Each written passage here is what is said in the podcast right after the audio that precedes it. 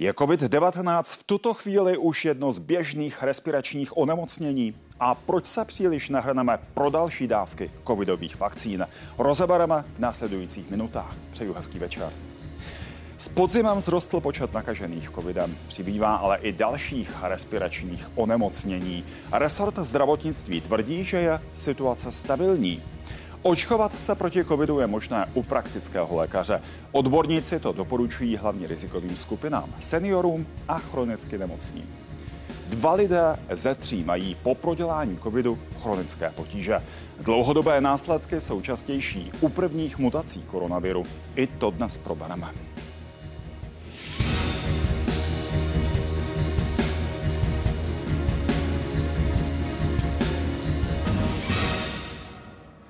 A rovnou doplním taky podrobnější informace. V Česku s nástupem podzimního počasí opět přibývá lidí nakažených COVID-19. Čísla ale rostou i v případě dalších respiračních onemocnění. Podle resortu zdravotnictví je ale situace stabilní a je možné ji zvládat v rámci dostupných kapacit. Jak můžete vidět za mnou na grafu, nejvyšší hodnoty za poslední měsíc bylo dosaženo minulé pondělí, kdy přibylo téměř 1580 nově nakažených. Relativně klidná zůstává podle resortu taky situace na jednotkách intenzivní péče. Tu v Česku aktuálně potřebuje 18 pacientů s COVID-19. Podle odborníků lze ale v následujícím zimním období očekávat, že počty nakažených ještě porostou. Navzdory rostoucím počtům nakažených osob COVID-19, ale i dalšími respiračními onemocněními, dlouhodobě nerostou počty hospitalizovaných pacientů s těžkým průběhem e, v rámci nemocnic. Stále se pohybujeme pod epidemickým Prahem, takže ty čísla jsou vlastně obvyklá. A očekáváme, pokud bychom se drželi v těch modelech, které vlastně máme, tak ještě teď do Vánoc by to postupně mělo růst a pak uvidíme. Nedá se to úplně predikovat, bude to hodně záviset eh, i na počasí, na chování viru. A prvními hosty dnešní devadesátky jsou Zdeněk Hostomský, zástupce ředitele Ústavu organické chemie a biochemie Akademie věd České republiky. Dobrý večer. Dobrý večer. A tak, taky genetik Jan Pačes z Ústavu molekulární genetiky Akademie věd České republiky. I vám přeju hezký večer. Dobrý večer. Pánové, začněme tím hodnocením současné epidemické situace. Podle ministerstva zdravotnictví je ta situace stabilní. Vidíte to taky tak, pane Hostomský? No samozřejmě, já už jsem před nějakou dobou říkal, že ten virus po té prvotní náloži si na nás zvyknul, ale hlavně my jsme si zvykli na něj, co znamená, naše populace mu byla vystavena, kombinace očkování, ale hlavně tím, že spousta z nás tím prošla, tak si myslím, že se z toho stal takzvaný endemický virus, jeden z mnoha respiračních virů, které prostě tady potkáváme. Nic, nic zvláštního pod sluncem. Mimochodem všechno probereme velmi podrobně, ano. všechny ty aspekty, které, které zmiňujete. Hodnocení současné situace. Stabilní, pane doktora? Je to stabilní z hlediska toho, těch dopadů na zdravotnictví, ale samozřejmě ty počty těch nakažených, to není tak úplně běžný virus. Je jich pořád relativně hodně. A pojďme ještě doplnit, že teď za mnou teď budete moct vidět počet provedených PCR a taky antigenních testů. Častěji si lidé přítomnost viru ověřují právě pomocí antigenu. Minulé pondělí se tímto způsobem otestovalo přes 5300 lidí. Proti tomu PCR testu svěřilo své výsledky na celých 500 lidí. Počet provedených testů tak roste v denním srovnání pouze mírně. Lidé se začali častěji testovat na COVID-19 až na konci prázdnin. Během prvních zářijových dnů hlásili lékárny prudký nárůst prodejů, především u antigenních testů. Tak pane Pačesi, jak výrazně právě ten nízký počet provedených testů zkresluje eh, ten skutečný stav, co se počtu nakažených týče?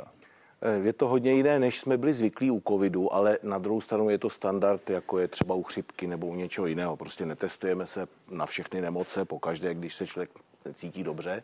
Ale ano, zvykli jsme si, zejména teda my, my virologové, že jsme měli extrémně detailní a přesná data. Takže eh, to, co je důležité a to, co epidemiologové sledují, nejsou už ta absolutní čísla, ale trendy, jestli to roste, anebo jestli to klesá. To zkreslení pana Hostomský je z vašeho pohledu zásadní, zkresluje ten zkreslení, obraz protože epidemické samozřejmě... situace, anebo je to vlastně marginální a zásadní jsou ty trendy? ty trendy jsou zásadní, ano, ale jako tím, že jsou tak malá ta čísla, tak samozřejmě je to zkreslené. A v podstatě, jak tady říkal pan kolega, těch respiračních nemocí je tolik a my zrovna jsme si vybrali teda ten SARS-CoV-2, konkrétní virus, ale máme rinoviry, máme adenoviry a spousta jiných respiračních virů, které vůbec nesledujeme. Čili tam ty trendy můžou být taky nahoru nebo dolů, čili už to je zkreslené, že z, těch, z toho celého spektra těch endemických respiračních virů jsme si zrovna zvolili tohohle z toho SARS-CoV-2 a právě proto, že na něj máme ty testy. Vy jste o tom mluvil už v úvodu. Vy jste skutečně uh, COVID-19 kladl zcela naroveň dalším respiračním onemocněním, těch, které způsobují tak to, další To si myslím antigen. a to jsem teda předvídal, že vždycky, když ten přijde nový patogen a nový hostitel, takže ten prvotní střed často bývá dramatický a oni spolu zápolejí a skutečně je s tím spojeno spousta jako nepříjemných zkušeností, úmrtí a tak dále, ale náš celá evoluční historie člověka, respektive všech těch organismů je, že těch virů je kolem nás spousta. My, aby jsme přežili, tak se s nima musíme nějakým způsobem vypořádat. Máme přirozenou imunitu, vrozenou, máme taky získanou imunitu a myslím si, že během těch tří let epidemie v tohoto, tohoto nového koronaviru jsme si na něj zvykli, takže já bych celkem otevřeně řekl, že jsme ho mohli, že ho můžeme zařadit do kategorie těch endemických virů, které jsou všude kolem nás. Jak potom rozumíte těm stále aktuálním varováním některých expertů, jako například dnes Roman Chlíbek, předseda České vakcinologické společnosti, který znovu zopakoval, že COVID-19 stále zabíjí víc lidí než chřipka a že je nutné k němu přistupovat právě proto s obezřetností? No to, to, to by záleželo od těch čísel samozřejmě a ta, pan, pan Chlíbek určitě ta čísla zná lépe, takže nevím, ale eh, co já jsem, sám jsem tím několikrát prošel, přestože jsem eh, oficiálně ta takzvaná riziková kategorie, tak já jsem první na, na, nakažení covidem měl v roce 20 ještě před příchodem vakcín, pak jsem se nechal vakcinovat, ale pak jsem tím stejně prošel a už to bylo to, to poslední, když jsem byl pozitivní v antigenním testu, já jsem téměř nic necítil.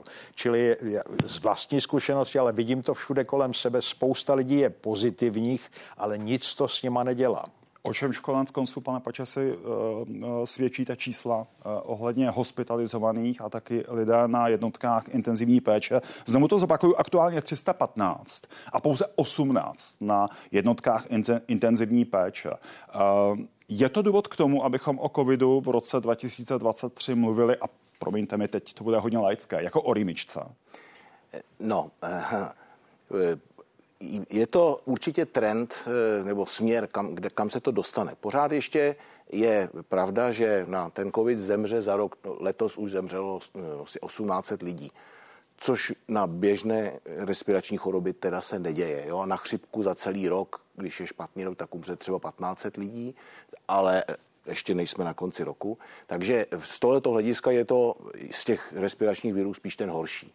A bohužel eh, jsme si během té doby vyšlechtili takovou variantu viru, která je infekční hodně, takže ho míváme i přes léto, což také není úplně typické u těch respiračních virů, které jsou sezónní, vždycky se rozšíří teďka touhle dobou protože to je pro ně to ideální prostředí, ale tenhle virus se klidně šíří i prostě v létě. Takže mm, ještě pořád to není taková úplně standardní situace. Blíží se to k ní, ale není. A druhá věc je, že e, naši lékaři už umí velmi dobře e, to včas rozpoznat, léčit, máme na to testy. E, buď to jsme očkováni, nebo jsme tím prošli, takže ty, ta, ta, ta nebezpečná situace toho úmrtí už není tak častá, ale pořád ještě tady máme ten nepříjemný long covid, což zase také není úplně typické u respiračních virů, tedy následky, které trvají dlouhou dobu. To je téma, které dnes rozebereme s dalšími hosty. Chcete na to reagovat, pane doktore? Ne, já v podstatě souhlasím, akorát, že eh, ještě konec roku není, ale téměř už je, ale v, v podstatě jde o to, že, že přesně jak bylo řečeno, máme léky, máme prostě, eh, ta vakcina to je jedna věc, ale máme i konkrétní léky Paxlovid a Molnupiravir pro ty akutní infekce, takže když je člověk rizikový pacient a dostane, čili podle mě není důvod teďka na na infekci tímhle s tím virem umírat, protože máme prostě veškerá, veškerá vybavení moderní medicíny k tomu, abychom nemuseli umírat.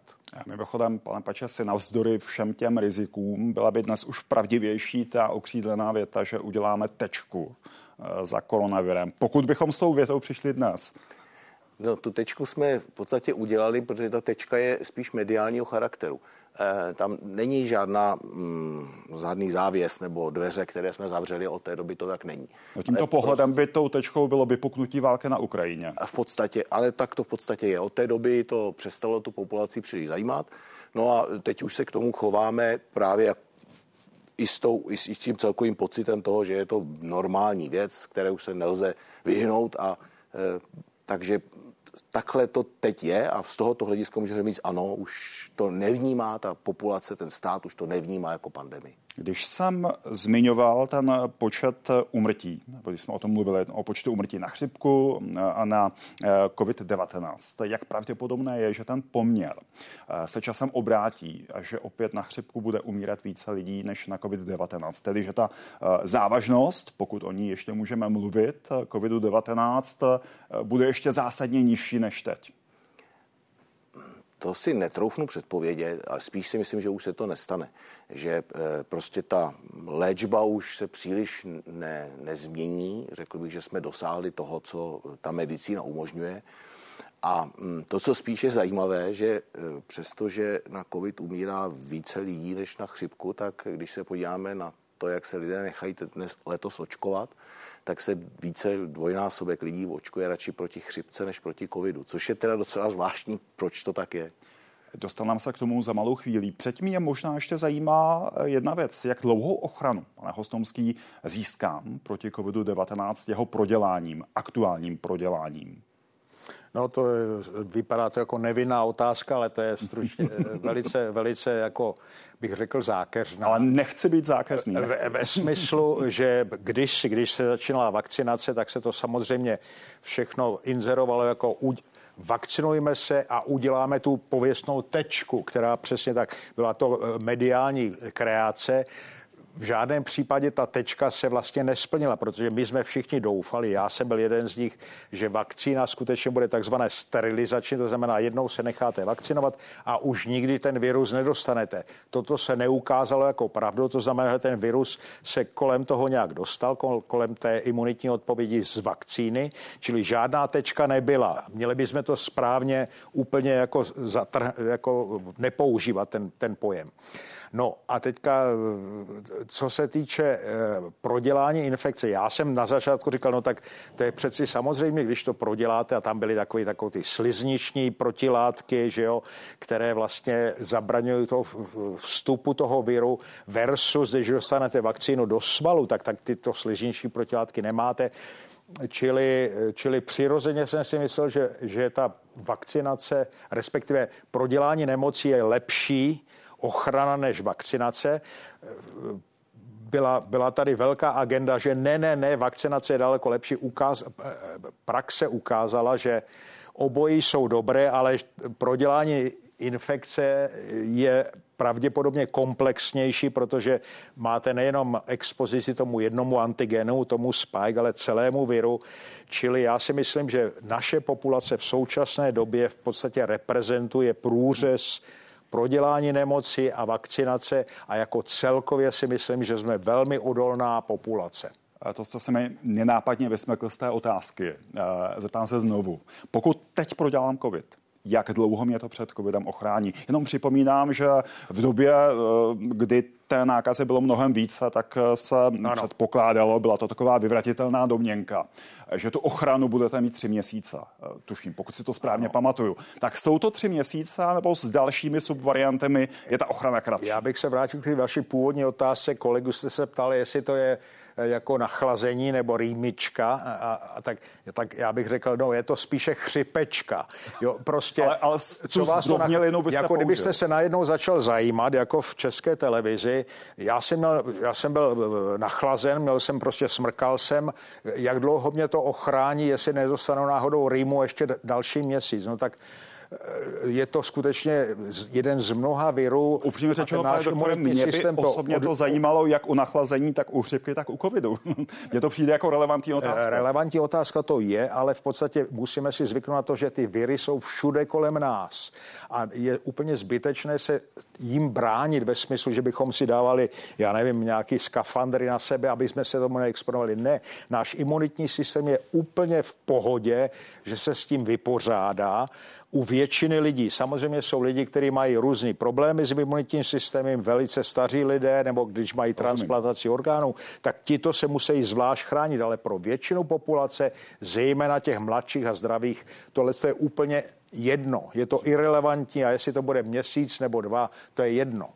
Pane doktore Pačasi, mění se nějak s časem a dalšími subvariantami ta délka ochrany proděláním onemocnění? Hmm, ta ochrana je daná, ta ty, ty protilátky, ty máme delší dobu. Problém toho koronaviru je, že přece jenom ty čísla těch nakažených jsou tak velká, že on má pořád dost toho prostoru té imunitě utéct. Pro chřipku nám stačí jednou ročně, protože je tady prostě dvě takové vlny během zimy a přes léto se nic neděje.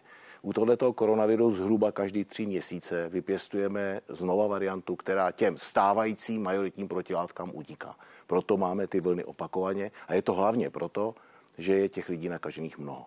Tak teď jsme u toho, která subvarianty kolují, cirkulují teď aktuálně tady v České republice?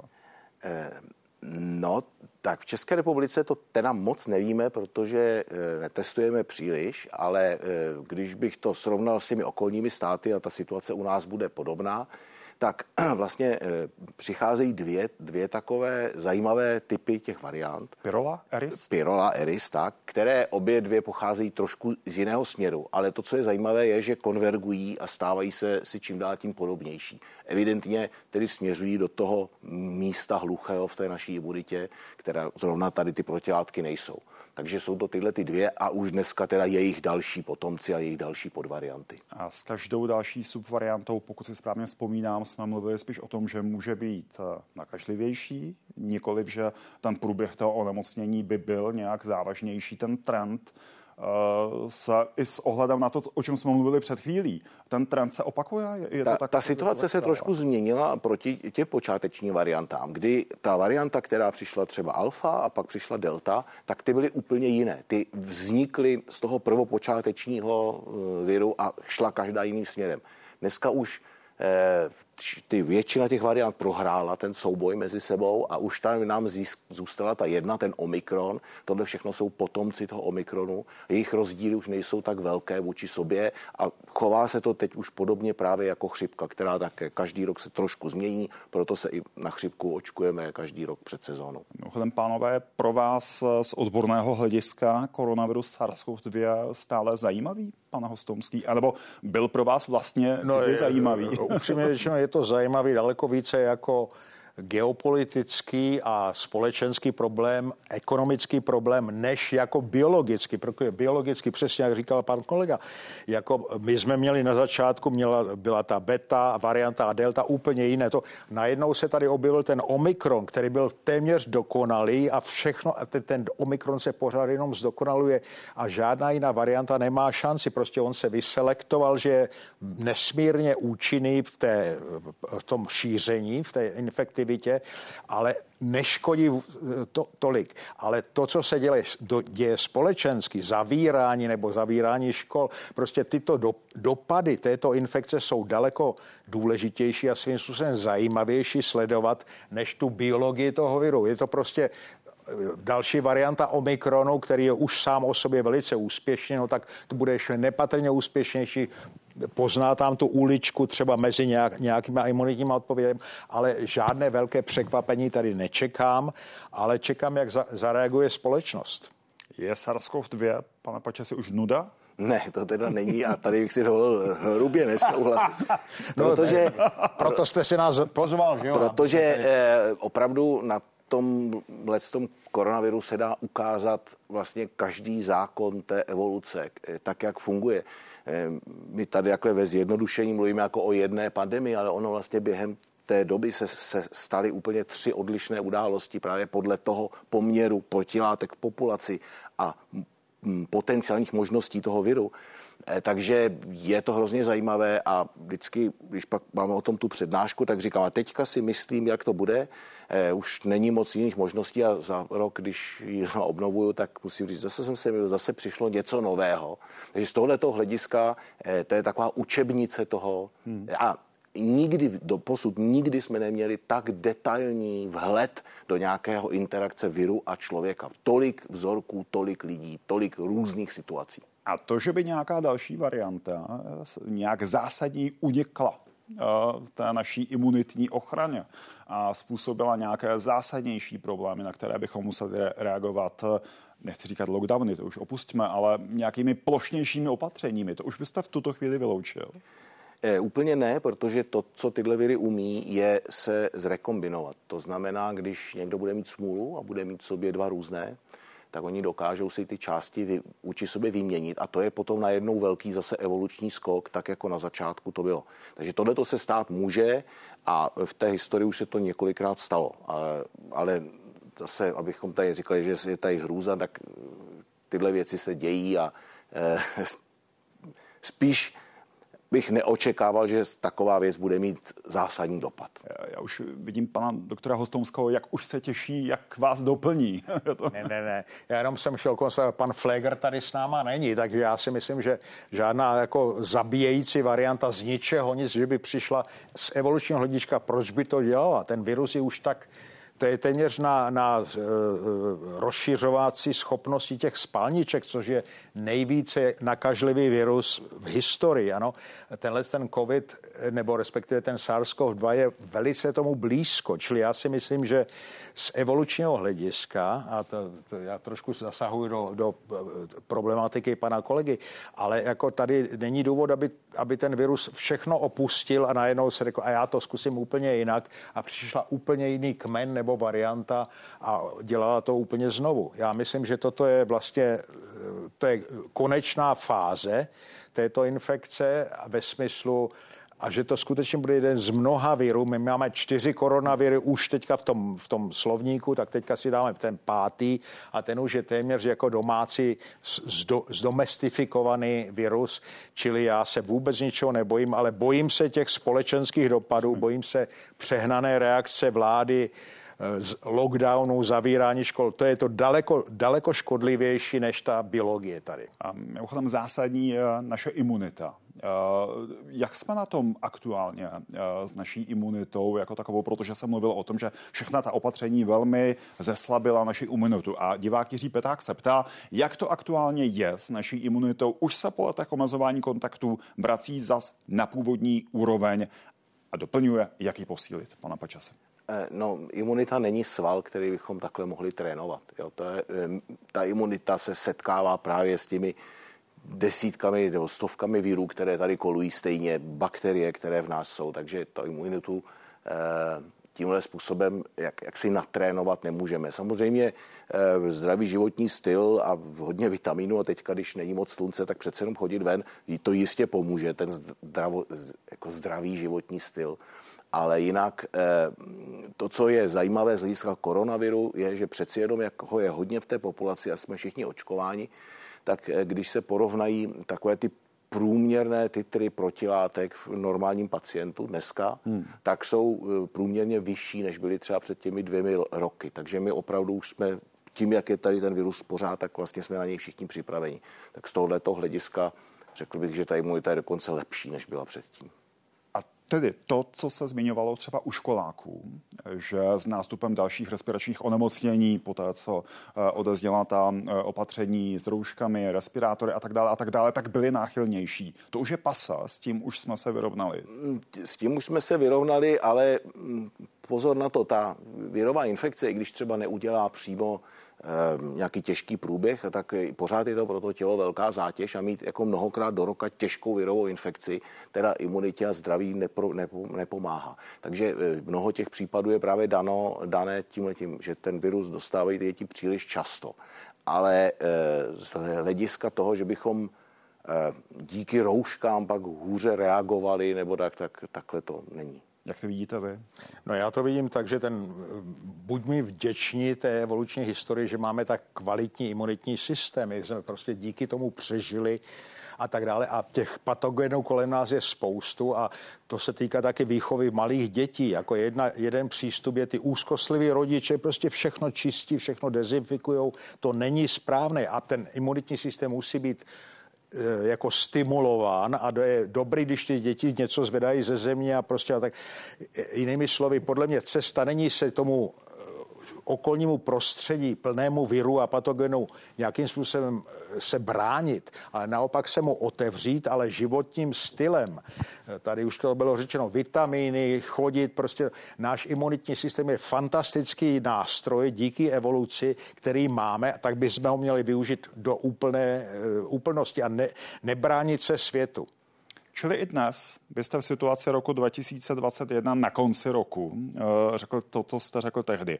Je lepší ignorovat opatření, kdybych to mohl ovlivnit, nechal bych lidi naočkovat a otevřel společnost, tím to skončí. No, to, to, to, stojím si za tím. Já jsem taky předpovídal, že ten virus je ano, teďka nebezpečný, ale časem, že v zájmu viru není nás zabíjet, v zájmu viru je se šířit a on, on si fakt zdokonalil, tenhle ten SARS-CoV-2 si zdokonalil těch, taky, jak se šířit velmi účinně, ale přitom nás jenom poškádlit. Ne, téměř nám neškodí. A vy byste, pane si zopakoval to, to, co jste řekl v roce 2020, pravda.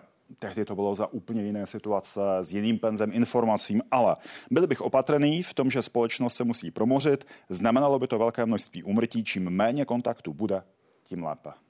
A znamenalo to hodně umrtí. Mohlo jich být méně, ano. Co je pro vás, pánové, hlavní poučení z té pandemie COVID-19, pane Pačasi? Eh, hlavní poučení je, že jak se zdá, tak jsme se jako společnost příliš nepoučili, protože to byla taková modelová situace, které v historii už to lidstvo zažívalo, ale pořád ještě v historii, kdy ten svět byl rozdělen jako na zóny a ty přenosy nebyly tak rychle. Teď žijeme v jiné době, doba se změnila, je nás 8 miliard a eh, až příště přijde něco takového, jako že přijde, tak eh, já bych si tak myslel, že bychom eh, jako společnost se mohli z tohle poučit a zareagovat lépe. A e, spíš mám pocit, že jako společnost jsme si jsme se příliš rozdělili a vlastně, že možná budeme mít větší potíže, než jsme měli před touhletou pandemí. Takže bychom tápali ještě více a problém by byl v tom, že bychom možná o to obtížněji akceptovali hmm. všechna ta nařízená opatření. Důvěra, ano, důvěra v ty autority, důvěra obecně ve vědu, ten, ten, ten, ta antivědecká, eh, to antivědecké tažení prostě zesílilo hrozně moc a eh, ano, myslím si, že je to tak, že vlastně ta důvěra obyvatel v to vedení, ale v lékaře, ve vědce z nějakého důvodu se prostě zhoršila a to, že nás bude jednou mrzet. Souhlasíte, pane Hostomský, že místo poučení tak to je poučení, tady spíše To je samozřejmě větší otázka na celý pořad, ale já to teda schrnu.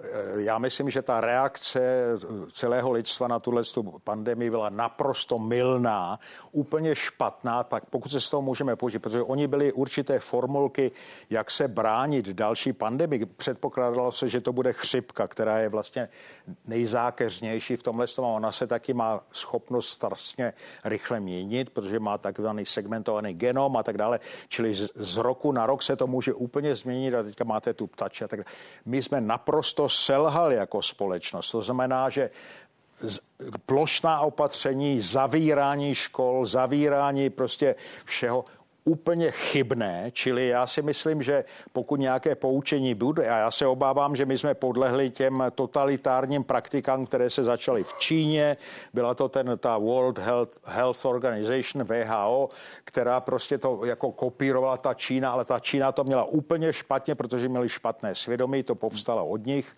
čili podle mě vůbec tohle to ne, nebyl správný to já se obávám, že pokud bude další nějaká infekce nebo pandemie nebo epidemie, tak zase začnou lidi, protože jsou na to zvyklí, roušky, zavřeme školy, zavřeme, já nevím, to, úplně chybně. Já si myslím, že jediné poučení, co já si beru, všechno, že jsme dělali špatně, dalo se to dělat daleko lépe, eh, takzvaně eh, osvěta hmm. a to, to by zachránilo i tu vědu, kdyby to vysvětlovali, ale aby nic nebylo povinné, aby se nemuselo povinně Rozumím. očkovat, povinně zavírat a tak dále. Pane si v tomto směru je důvod věřit, že bychom možná přistupovali k řešení té situace střízlivěji, i když ono postupem času upřímně řečeno eh, se ukázalo, že ani jedna, ani druhá cesta není úplně optimální. Ani ta volná, ani ta striktně restriktivní. Byli bychom už racionálnější. To, to, to o co se pokoušíme při těch, těch zoonotických přenosech, je opravdu zastavit. To je to klíčový.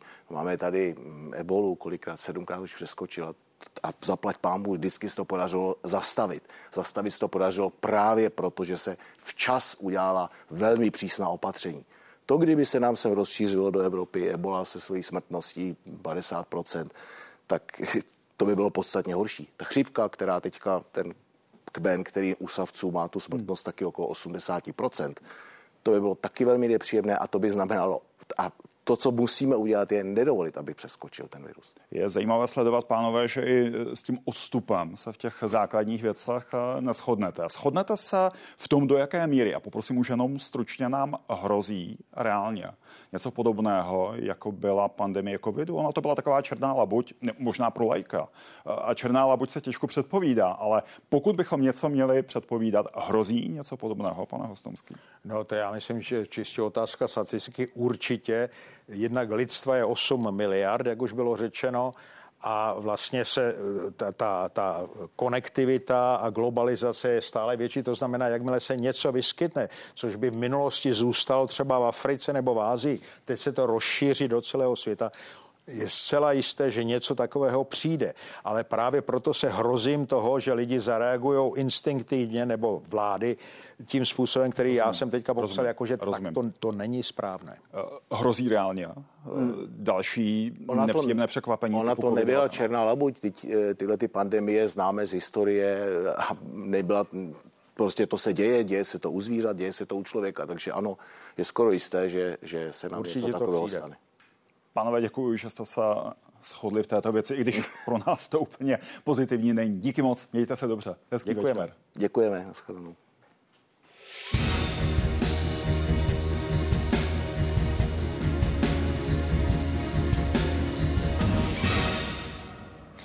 Česku se v drtivé většině očkuje proti koronaviru vakcínou Comirnaty od firm Pfizer a BioNTech. Od podzimu je dostupná její nová verze s upravenou účinností proti aktuálním variantám Omikronu centrálním rezervačním systému resortu zdravotnictví je 152 očkovacích míst. Zájemci o vakcínu najdou kompletní seznam na webu očkoreport.uzis.cz. U některých je nutná předchozí registrace. Další možností je potom obrátit se na svého praktického lékaře. Stačí se u něj informovat, zda proti COVID-19 očkuje a objednat se. Pokud daný lékař očkování neprovádí, lze se domluvit u jiného praktika. A naším dalším hostem Roman Chlíbek, předseda České vakcinologické společnosti, taktéž předseda Národního institutu pro zvládání pandemie. Dobrý večer i vám. Dobrý večer. Pane profesore, i vás se zeptám, do jaké míry souzníte s tím hodnocením současné situace z úst zástupců ministerstva zdravotnictví. Máme to pod kontrolou? Tak to, co máme pod kontrolou, je myšleno to, že v tuto chvíli eh, máme dodávky vakcín, jsou tady zásoby, je nastaven systém očkování, eh, máme kontrolu výskytu dané nemoci v tom smyslu, že eh, jsou prakticky online hlášené případy, to znamená, máme přehled o tom, kolik se každý den objeví nových případů a můžeme sledovat dynamiku toho výskytu a také i v porovnání s celou řadou jiných evropských zemích máme poměrně hustou síť těch očkovacích míst, to znamená, ta dostupnost očkování je poměrně hmm. vysoká vysoké, vysoká a e, očkovací látka se ukazuje, že přináší svůj benefit a u koho nepomůže a potřebuje léčbu, tak máme dostatečné kapacity zdravotního systému, co se týče hospitalizace a jednotek intenzivního péče. Takže z tohoto pohledu, tím, že to onemocnění se dostává mezi další běžné respirační patogeny, tak se na to můžeme dívat. Ano, v tuto chvíli e, máme tuto nemoc pod kontrolou, ale virové onemocnění nemůžeme mít nikdy pod 100% kontrolou a může samozřejmě samozřejmě vždycky překvapit. Dobrá, a to, že by ta čísla nakažených nějak prudce vystřelila vzhůru, byste v tuto chvíli se vší odpovědnosti vyloučil? Tak eh, nemyslím si, že by eh, už eh, po tolika letech trvání vystřelila čísla prudce vzhůru, ale samozřejmě je potřeba si uvědomit, že máme možná větší podhlášenost, než jsme měli v minulosti, protože dříve každý s prvním zakašláním a bolestí hlavy a horečkou běžel k lékaři, diagnostikoval se a podchytili jsme většinu případů COVID. V tuto chvíli víme, že řada lidí to takzvaně přechodí, zůstává doma, takže jestliže máme kolem tisíce, maximálně 1500 nových případů případů denně, realita bude daleko hmm. vyšší a bude čtyřikrát až eh, pětkrát vyšší. A pojďme se vrátit k očkování. Počty podaných dávek vakcíny proti covidu se s nástupem podzimu mírně zrůstá, mírně zvedly. Od září se proti onemocnění nechalo naočkovat asi 300 tisíc lidí, většinou starších 65 let. V porovnání s předchozími dvěma sezonami jde ale stále o nízké číslo. Dohromady se už v Česku od závěru roku 2020 použilo skoro 19 milionů dávek. Vy jste, pane profesora, ten zájem o očkování proti COVID-19, respektive určitý nepoměr v zájmu o očkování proti covidu a proti chřipce, kdy zájem o očkování proti chřipce je téměř dvojnásobný, označil za znepokojující. Jaký dopad to může mít? Tak eh, může to mít ten dopad, že lidé mají pocit, že sice pandemie skončila a v tu chvíli z covidu se stalo bezvýznamné onemocnění, ale pořád eh, ty počty úmrtí a hospitalizací jsou několikanásobně vyšší než na chřipku. To znamená, lidé, eh, řada lidí se milně domnívá, že na chřipku byli zvyklí, že každý rok tady je, že každý rok je nějakým způsobem potřeba se proti ní očkovat a covid že skončil. A může to mít ty následky, ta nízká proočkovanost, že samozřejmě u řady lidí to onemocnění proběhne, ono třeba nebude končit nějakým způsobem smrtelně, nebudou se určitě plnit nemocnice, ale prostě ty lidé si to onemocnění prodělají a mohou mít hmm. dlouhodobé potíže a ještě nevíme úplně všechno o tom viru, čili že celá řada zdravotních potíží může trvat několik měsíců po prodělaném covidu a spojuje se stále více a více eh, chronických potíží právě s předchozí prodělaným covidovým onemocněním. Jakou roli v těch nízkých číslech pro očkovanosti hraje možná poměrně zásadní nedůvěra vůči tomu očkování, obava eh, z nějakých dopadů eh, očkování, nedůvěra k těm novým mRNA vakcínám tak eh, je to otázka toho, že tady pořád je řada lidí, kteří rozdmíchávají eh, jakési falešné signály o tom, že ty vakcíny škodí. Když se podíváme jenom na česká, ale i světová čísla, už to hmm. tady padlo, eh, v České republice skoro 19 milionů dávek a celosvětově se vyaplikovalo 13 miliard dávek proti covidové směs. Většina byly RNA vakcíny a to vše se odehrálo v horizontu necelých tří let tak u žádných jiných očkování se nevyočkovalo takové množství dávek v takto krátkém čase. A přes tato velká množství eh, nejsou zde žádné zásadní varovné nebezpečné signály hmm. o škodlivosti toho očkování. Čili, že pokud by eh, se tady mělo objevovat i nějaké vzácné nežádoucí účinky, tak při těchto dávkách by se dávno už projevily. To znamená, ty data jsou jedny z nejrobustnějších, která jsme kdy u očkování měli. Vy jste o tom mluvil i dnes dopoledne na té tiskové konferenci ministerstva zdravotnictví a řekl jste, formuloval jste to dopoledne takto. Bezpečnostní signály zatím nedosáhly takové síly, aby byl důvod měnit doporučení k očkování proti covidu. Co znamená to zatím? Protože ta formulace může vyznívat tak, že se ty počty nežádoucích účinků s časem zvyšují a zatím nepřesáhly nějakou zásadní mez. Ne, tak eh, to znamená to, že nikdo nejsme schopni věštit nic dopředu a, a nevíme, jak se bude upravovat a měnit ten daný virus a také nevíme, jak se bude vyvíjet účinnost těch připravených očkovacích látek a připravují se i další uh, covidové vakcíny i třeba v jiném složení. To znamená, vždycky tady ta obezřetnost musí být, ale uh, zatím si můžeme přeložit i slovem do posud, to znamená do současné doby nic takového se tady hmm. nenastalo a neznamená to, že bychom něco takového v blízké budoucnosti očekávali. Mimochodem, máme vůbec relevantní informace o těch o počtu těch nežádoucích účinků? Není zásadní problém s podhlášeností těch nežádoucích účinků? Protože ještě před epidemí covidu eh, se například na stránkách ministerstva zdravotnictví uváděla podhlášenost ve vysokých desítkách procent, téměř 90 procent.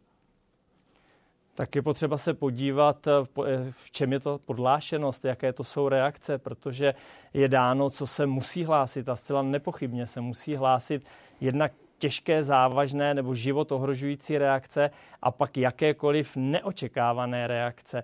A ta podhlášenost u řady lidí byla vzbuzena tím jakýmsi falešným pocitem, že lidé mají zarudnutí a bolestivé rameno tři dny po očkování a řekli to lékaři a ten to nenahlásil, ani ten pacient to nenahlásil a takováhle podhlášenost to pak zkresluje, ale my to nepotřebujeme tyto vedlejší účinky hlásit, nejsou ani povinně hlásitelné, protože my víme, že se vyskytují a z těch celé řady studií jsou potvrzené. To, co potřebujeme sledovat, jsou ty závažné, těžké reakce a tam já jsem přesvědčen o tom, že ten lékař, kterou tu reakci vidí nebo se o ní dozvěděl od svého pacienta, že ji určitě nahlásí a nepřejde jí mávnutím rukou. A mimochodem, pojďme upřesnit, že mezi nejčastější vedlejší účinky vakcín patří zmiňovaná bolest a zarudnutí nebo otok v místě v pichu, potom taky únava, bolesti hlavy, horečka a zimnice, nebo taky bolesti svalů a kloubů. Mnoho léčiv, včetně očkování, může ve vzácných případech vyvolat závažnou alergickou reakci, anafylaktický šok. To je důvodem, proč mají lidé po injekci ještě nějakou dobu setrvat na místě. V případě komplikací jsou lékaři schopni rychle pomoct. Evropská agentura pro léčivé přípravky potom eviduje další velmi vzácná zdravotní komplikace po vakcíně proti covidu. Jde o syndrom, konkrétně autoimunitní onemocnění, postihující nervový systém. Může se projevit taky zánět o srdečníku a srdečního svalu. Nejčastěji u mladých mužů, naopak spíše u mladých žen, se potom může objevit syndrom atypických trombóz, spojených s nízkou hladinou krevních destiček. Pane profesora, nová ředitelka státního ústavu pro kontrolu léčiv Kateřina Podrazilová před několika dny eh, řekla před výborem pro zdravotnictví poslanecké sněmovny, že Ústav pro kontrolu léčiv se nezabývá prokazováním spojení mezi závažným nežádoucím účinkem a vakcinací. Není to chyba?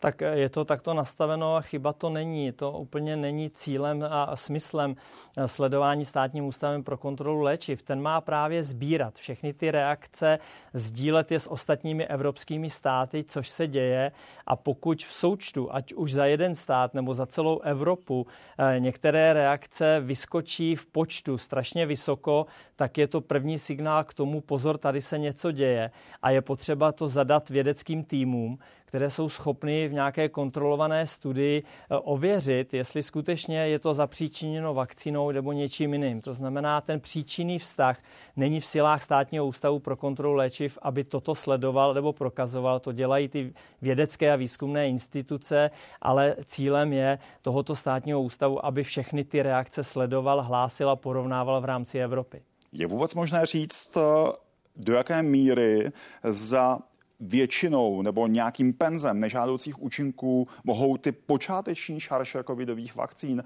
jak se ten, to množství nežádoucích účinků vyvíjí s tím, jak přicházejí na trh další a další vakcíny proti dalším subvariantám koronaviru?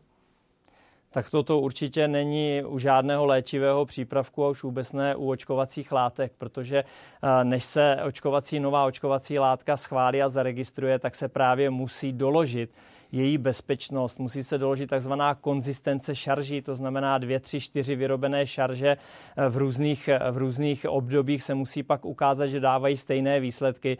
Takže už ta první vakcína, která se objeví na trhu, je z předchozích klinických hodnoceních prověřena a nemůžeme se domnívat, že ty takzvané nějaké první várky vakcíny ještě nejsou tak dokonalé a proto je lepší si třeba počkat na pozdější výrobu. U vakcín toto rozhodně neplatí a bylo by špatně, kdyby k něčemu takovému docházelo.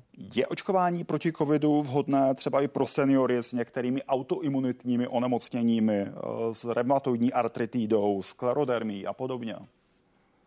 Nepochybně ano, protože autoimunita není žádnou překážkou očkování a my jsme už opakovaně i s Českou reumatologickou společností se shodli na tom, že právě například pacienti s reumatologickým onemocněním mají závažnější průběhy těch svých, eh, nejenom těch viróz, ale pak se zhorší i to jejich základní onemocnění. A jsou zkušenosti, že toto očkování je možné a bezpečné i pro tuto skupinu pacientů. A u každé očkovací látky se sleduje, jestli vyvolává nebo nevyvolává autoimunitní onemocnění a tento příčinný vztah se doposud nepodařilo nikde prokázat. To znamená, není předpoklad, že by něco takového bylo. Naopak, co se ví, že například COVID-19 jako nemoc je schopné spustit autoimunitní onemocnění, takže tamto riziko autoimunity je daleko větší než u očkování. A znovu se dostávám k otázce, kterou jsem už jednou položil. Kde se bere ta obava? Kdy se může v některých případech, a e, vím to z vlastní zkušenosti, stát, že i lékařský personál v nemocnici vás před očkováním proti covidu právě v případě těch autoimunitních onemocnění varuje. Raději se tu injekci nenechte píchnout.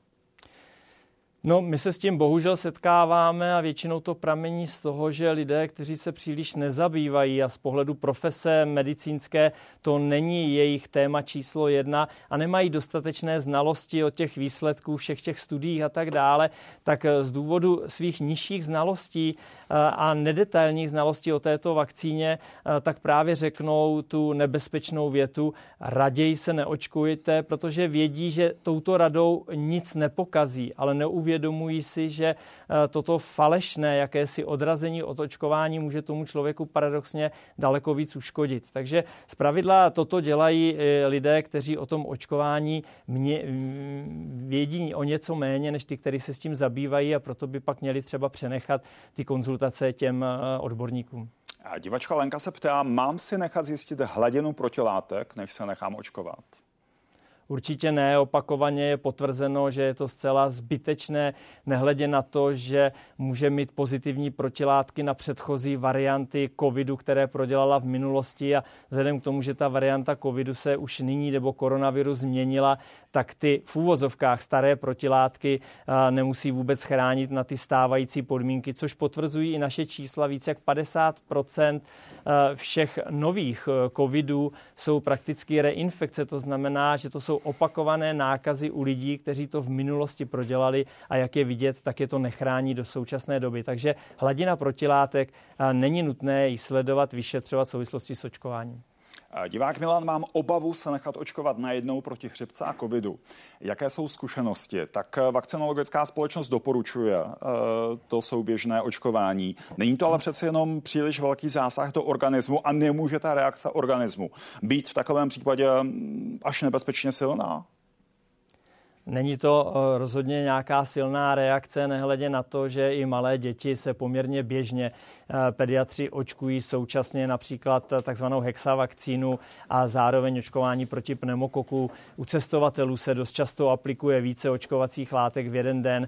Je to zcela běžné a je to naopak s výhodou pro lidi, kteří nemají ochotu chodit opakovaně kvůli očkování, třeba v rozmezí 14 dnů eh, k lékaři. A i přesto, že se tady objevily jakési analýzy nebo analýzy ze Spojených států amerických, které ukazují, že například u seniorů 85 plus eh, mohou být nepatrně eh, zvýšené riziko například cévní mozkové příhodě při simultánním očkování chřipka a zároveň COVID, tak je to tak nepatrné navýšení, že je zcela triviální a e, bezvýznamné a rozhodně v tuto chvíli ty data ukazují jenom jakýsi popisným efektem, k čemu dochází, hmm. ale není to nutně prokázání ještě toho, že to způsobilo skutečně to současně podané očkování. Proto také žádná uznávaná odborná autorita své doporučení na možnosti současného podání v jeden den nikdo nic nezměnil a pořád ho doporučují. Ona i ta reakce v podobě horečky a bolestí těla může být pro starého člověka hodně zatěžující. Navzdory tomu je to doporučení hodný postup.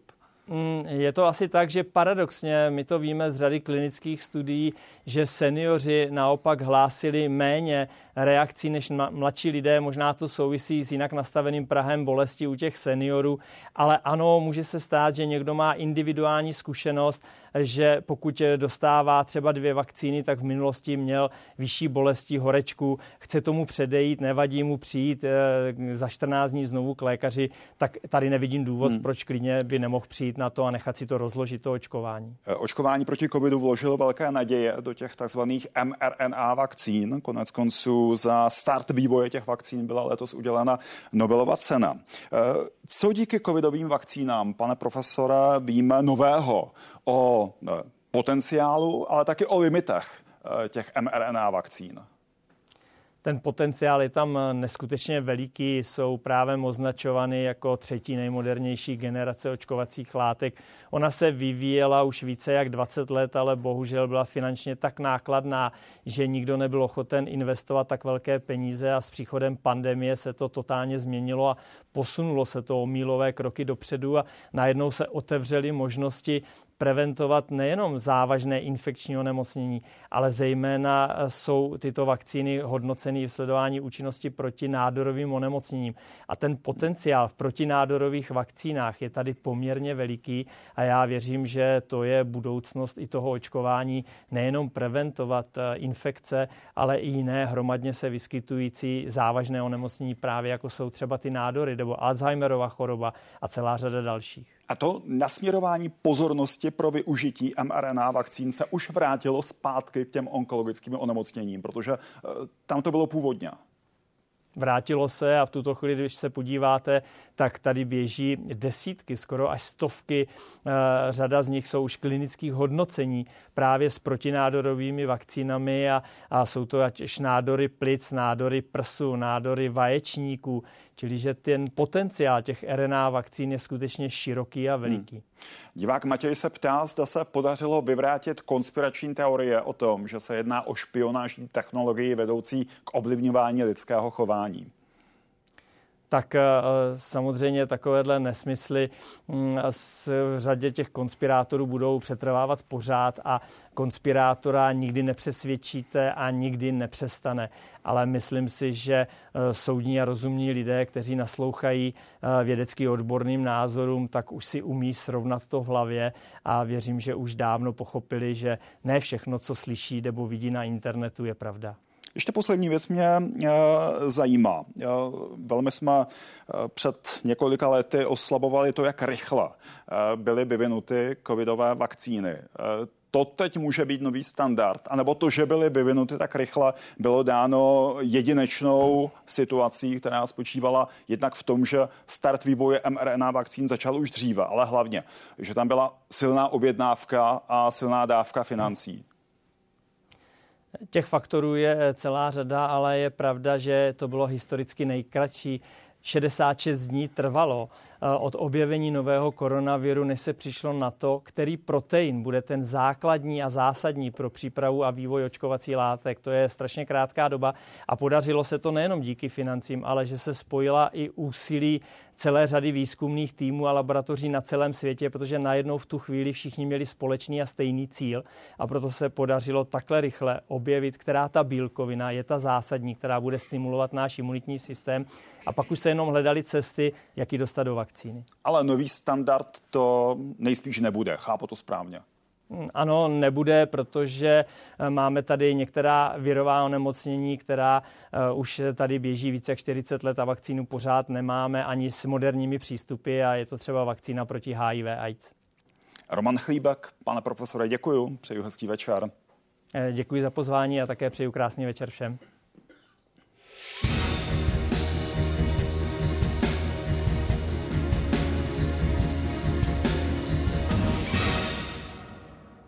Příznaky COVID-19 jsou různorodé a podobné jiným respiračním onemocněním. Často se objevuje zvýšená teplota a taky zimnice. Dále potom bolest v krku, případně ochraptělý hlas. Může přijít taky rýma nebo ucpený nos, únava, bolesti hlavy. Pacienti se stěžují taky na kašel, častěji suchý. Běžné je i kýchání, bolesti svalů a kloubů nebo taky lehká dušnost. Při silné dušnosti, bolesti anebo tlaku na hrudi, ztrátě řeči anebo zmatenosti by lidé měli urychleně vyhledat lékařskou pomoc. Podle státního zdravotního ústavu je současné zastoupení variant koronaviru v Česku pestré. Dominují ale podtypy Omikronu. A naším dalším hostem praktický lékař Cyril Mucha. Dobrý večer i vám. Dobrý večer. Pane doktore, je pro vás, co by praktického lékaře COVID-19 už v uvozovkách pouze běžné respirační onemocnění nebo při každém dalším případu covidu přeci jenom zbystříte?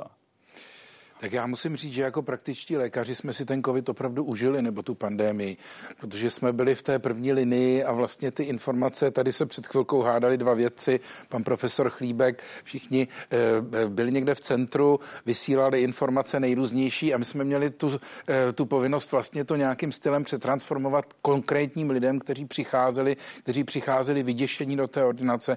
Bohužel nám pacienti měli těžké průběhy, dokonce umírali a podobně.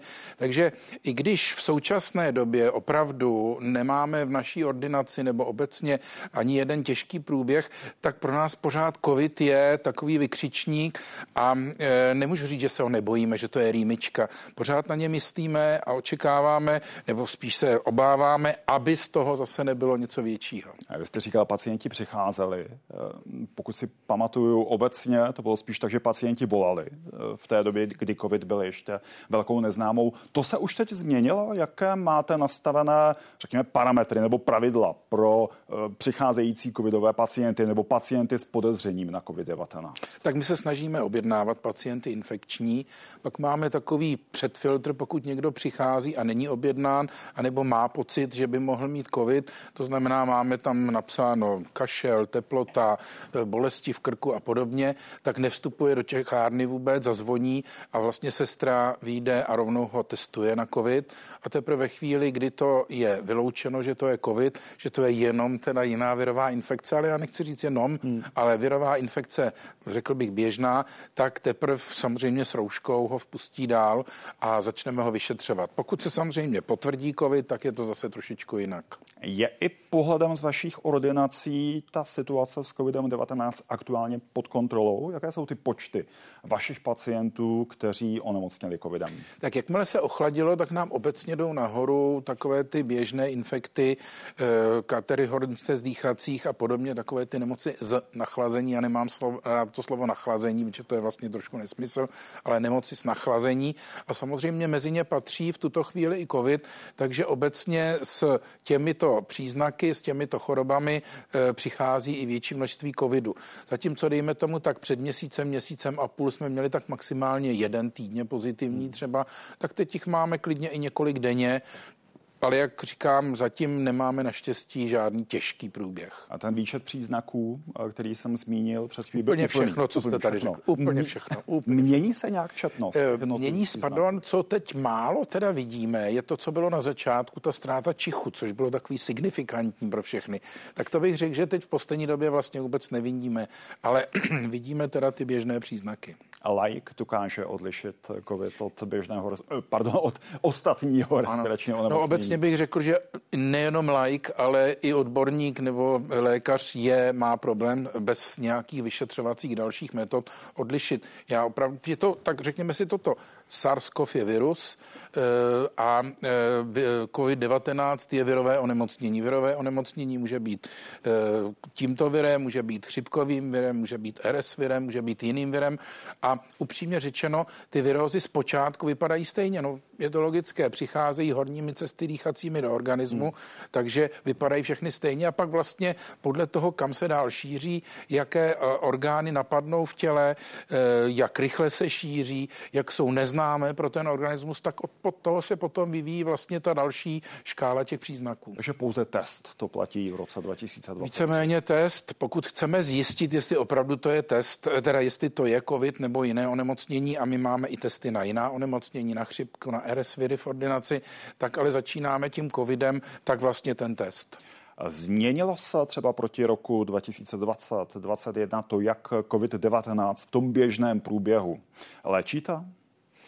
Výrazně, výrazně. Tak eh, zaprvé tím, že opravdu eh, je populace promořená, je proočkována, tak jsou lehčí příznaky. No ale obrovskou změnou bylo příchod antivirotik, která nám vlastně pomáhají. Jsou tady dva základní, dvě základní antivirotika, Lagevrio a Paxlovid, které je možné podat tomu pacientovi, pokud patří do rizikové skupiny, pokud je ohrožen eh, jeho zdravotní stav a podobně. Problémem je, že se musí musí vlastně nasadit ve chvíli, kdy ještě to onemocnění je lehké, kdy je právě v těch horních dýchacích cestách a ještě tomu člověkovi vlastně větší problémy nedělá. Jak dlouho průměru trvá, než odezní ty akutní příznaky běžného covidu? Tak zase, pokud je to ten běžný covid, jestli to tak máme říct, tak eh, jsou to ty dny, těch pět dnů, sedm dnů eh, a podobně. Eh, je to zase podobně jako u jiných virus, pokud tam není žádná komplikace, není ten průběh těžší, tak většinou takto. A mají vaši pacienti z vaší zkušenosti v nějakém četném případu, případě problém s následky covidu, dlouhodobé problémy, myslím v řádu víc než tří měsíců? Tak to musím říct, že je poměrně velký problém. My zatím vlastně s tím neumíme úplně pracovat, a to nejenom praktičtí lékaři, ale ani specialisté, protože se ukazuje, že eh, ten virus může opravdu napadnout různé orgány a různou intenzitou a různou délkou té intenzity.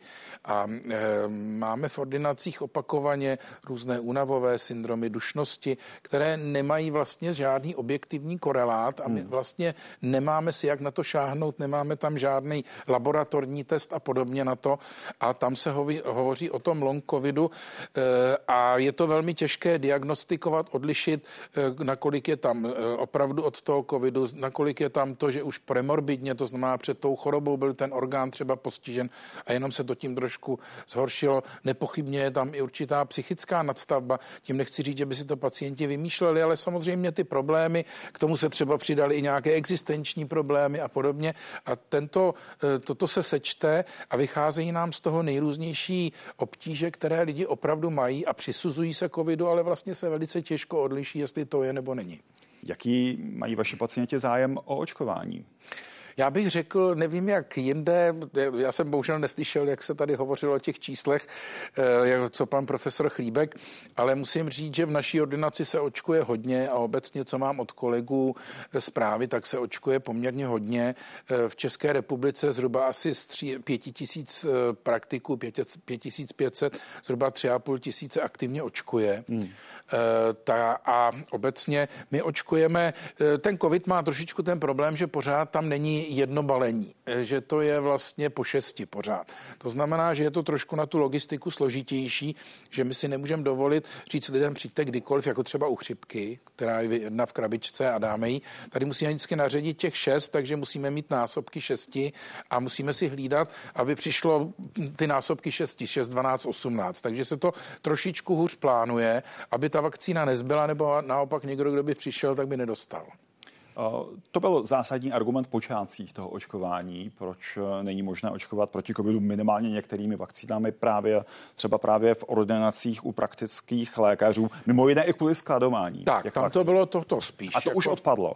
To už odpadlo, teď dokonce přichází poměrně pohodlně zpracovávatelná vakcína, že vlastně už je naředěná, že ji ani nemusíme ředit, že už je připravená, ale pořád je tam to, že teda musí být v lednici samozřejmě, ale v běžné lednici a že potom, kdy ji načneme, to to znamená píchneme prvnímu pacientovi, tak ji do 12 hodin musíme vyočkovat a pak ji prostě musíme vyhodit. Hmm. A je samozřejmě škoda, abychom vyhodili lahvičku, kde jsme vyočkovali jednu vakcínu třeba, takže my se snažíme právě, aby přicházelo těch přesně násobky šesti, pak se nám občas stane, že někdo nepřijde, ale on si to zazveme třeba někdo jiný a podobně. A zpátky k těm počtům. Tam základní informace dnešního dne je, že počet nebo zájem o očkování proti chřipce je zhruba dvojnásobný než zájem o očkování proti covidu. To byste podepsal z vaší zkušeností u vás? Tak já zase nemám tak veliký vzorek, ale řekl bych, že v naší ordinaci bych se pod to úplně nepodepsal. E, řekl bych, že poměrně je to tak skoro jedna ku jedný. Dokonce, jak se tady hovořilo o tom simultánním očkování v jeden den e, oběma vakcínama, poměrně hodně lidí si to nechá dát. My do toho lidi nějak nepřesvědčujeme, ale eh, nemá to ani žádné medicínské výhody, jedině tam to logistické, že prostě ten člověk při jedné návštěvě si naočkuje oboje. A má to nevýhody? Jaký je váš pohled praktického lékaře? My jsme slyšeli pohled vakcinologa, eh, který to doporučuje. Jak se na to díváte vy jako praktický lékař? Tak zatím jsme nezaregistrovali, že by byly nějaké výrazně větší reakce při tom simultánním. E, máme lidi, kteří mají reakci po e, samotné chřipce, po, obě, po obou, i po, po samotném covidu a máme lidi, kteří dostanou v jeden den obě a vůbec nic jim to neudělá a podobně. Je to o tom nastavení imunitního systému a podobně.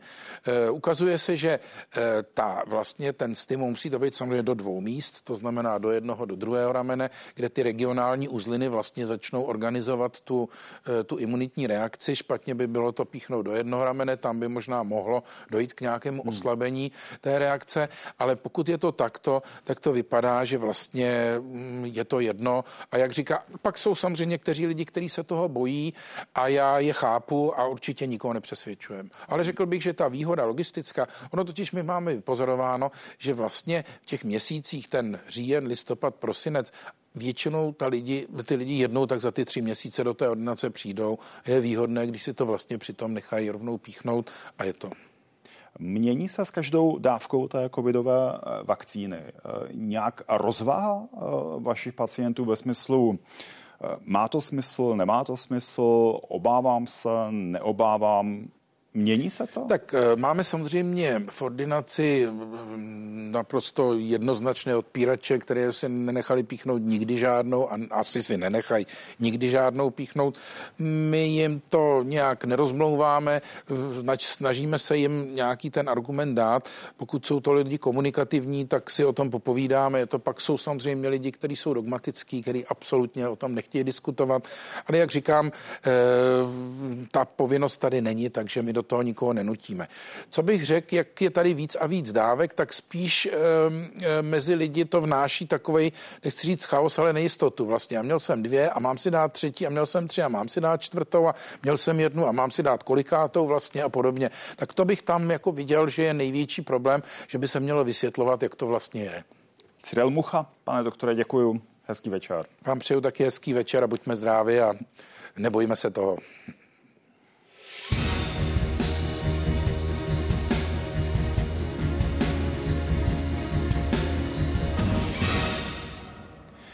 Kašel, malátnost a nebo taky nespavost. Podle studie Národního ústavu pro duševní zdraví mají v Česku podobné potíže po prodělání covidu dva lidé ze tří. Právě spánek, problémy s usínáním nebo naopak brzkým probouzením má podle expertů plný 60% dotazovaných. Neurologických následků je podle šetření ale mnohem víc. Mezi ně patří například taky poruchy paměti, nesoustředěnost, zvonění v uších nebo dezorientace. Až dvě třetiny dotázaných se stěžovaly i na poruchy čichu a nebo chuti. Všechny zmíněné následky se potom častěji projevovaly především u prvních mutací, jako byla varianta alfa nebo delta. Z výzkumu lékařů z Královéhradecké fakultní nemocnice potom vychází, že i čtvrt roku po prodělání nemoci trápí pacienty taky třeba dušnost nebo bolest na plicích. Naším posledním hostem je Milan Sova, přednosta kliniky nemoci plicních a tuberkulózy fakultní nemocnice Brno. Dobrý večer i vám. Dobrý večer. Už jsme naznačili, že COVID-19 způsobuje celou škálu dlouhodobých potíží, od autoimunitních onemocnění po neurologické potíže. Kde se na té škále četnosti nacházejí potíže plicního charakteru?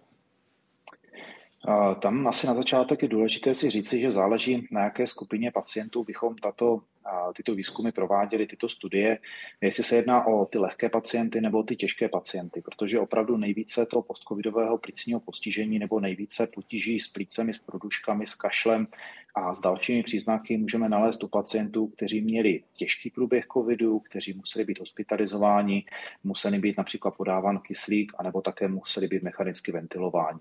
To jsou pacienti, u nichž všechny tyto skutečnosti dohromady dávají nejvyšší riziko, že se u nich to plicní postižení objeví. O jakých obtížích se bavíme? Je to ta dušnost, jsou to bolesti nebo i nějaké jiné projevy? Takový pacient, který přijde do plicní ambulance nebo do kterého z postcovidových ambulancí v rámci plicních klinik, si bude nejčastěji stěžovat na dušnost, námahovou dušnost. Většinou to není klidová dušnost, že by nemohl dýchat v klidu, ale je to třeba situace, kdy jde do schodu, nese sebou nákup a nemůže být tam, kam vyšel dříve, nebo třeba když dobíhá na tramvaj nebo na autobus. No a také to bývá kašel. A Samozřejmě ale nutné říci, že tyto dva příznaky jsou nejčastější příznaky v podstatě všech plicních onemocnění, takže potom záleží na tom jednotlivém pneumologovi, aby dokázal rozlišit, jestli se jedná o příznaky, které jsou v rámci toho prodělaného covidu, nebo třeba se může jednat o jiné onemocnění, jako je chronická obstruční plicní nemoc, astma bronchiále a nebo třeba nedej bože karcinom plic. Po jak dlouhé době od prodělání COVID-19 je možné při přetrvávajících obtížích mluvit o postcovidovém syndromu?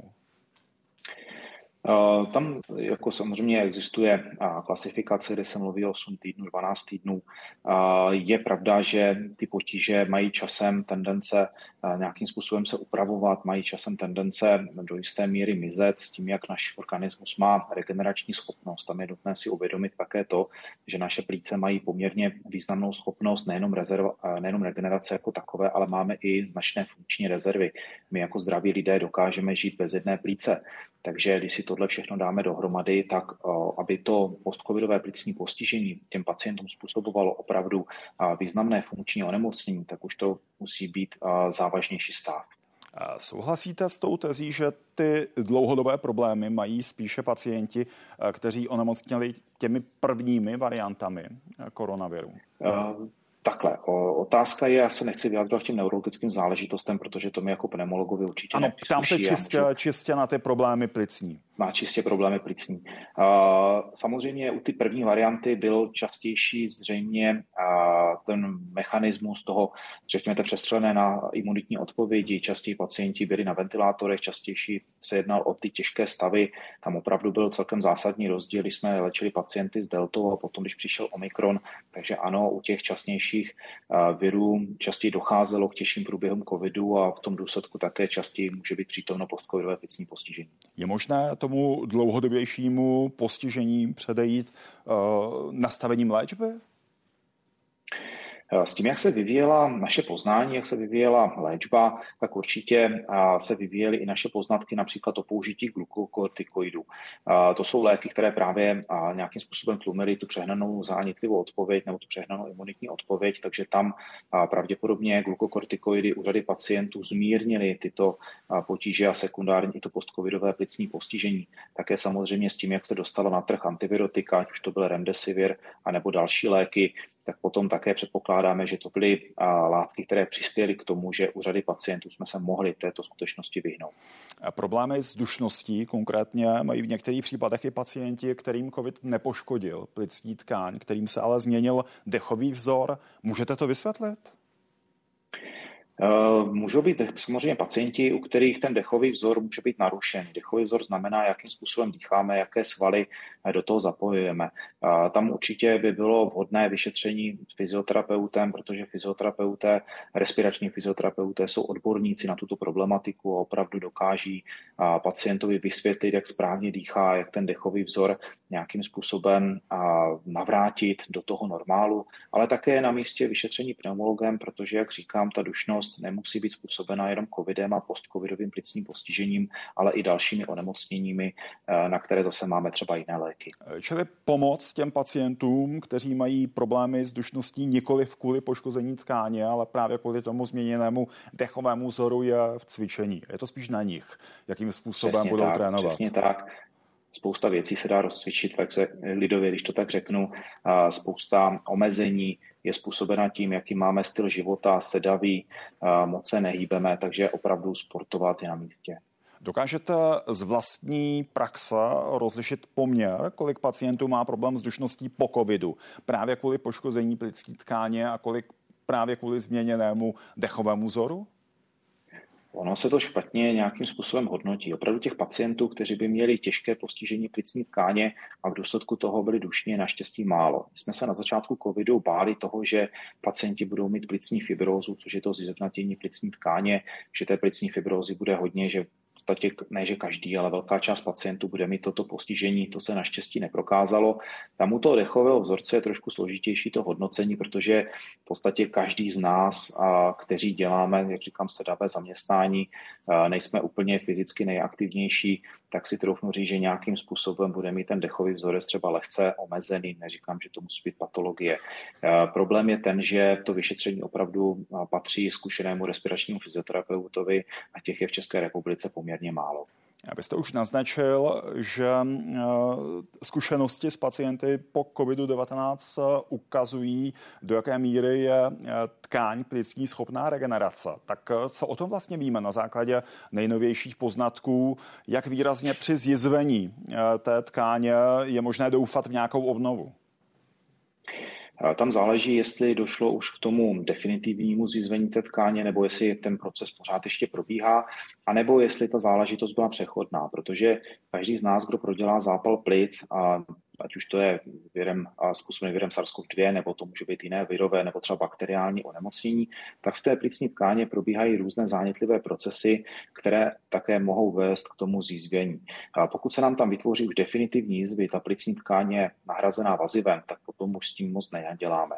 Na druhou stranu u většiny z nás, ať už působením léku, anebo teda i naší vlastní obrany schopností nebo našimi vlastními procesy eh, dojde k tomu, že do té fáze definitivní toho zízvení se ani nemusíme dostat a tam ta regenerační schopnost plic určitě je. Takže trvalé následky COVID-19 na plicích eh, hrozí, ale nejsou tak časté.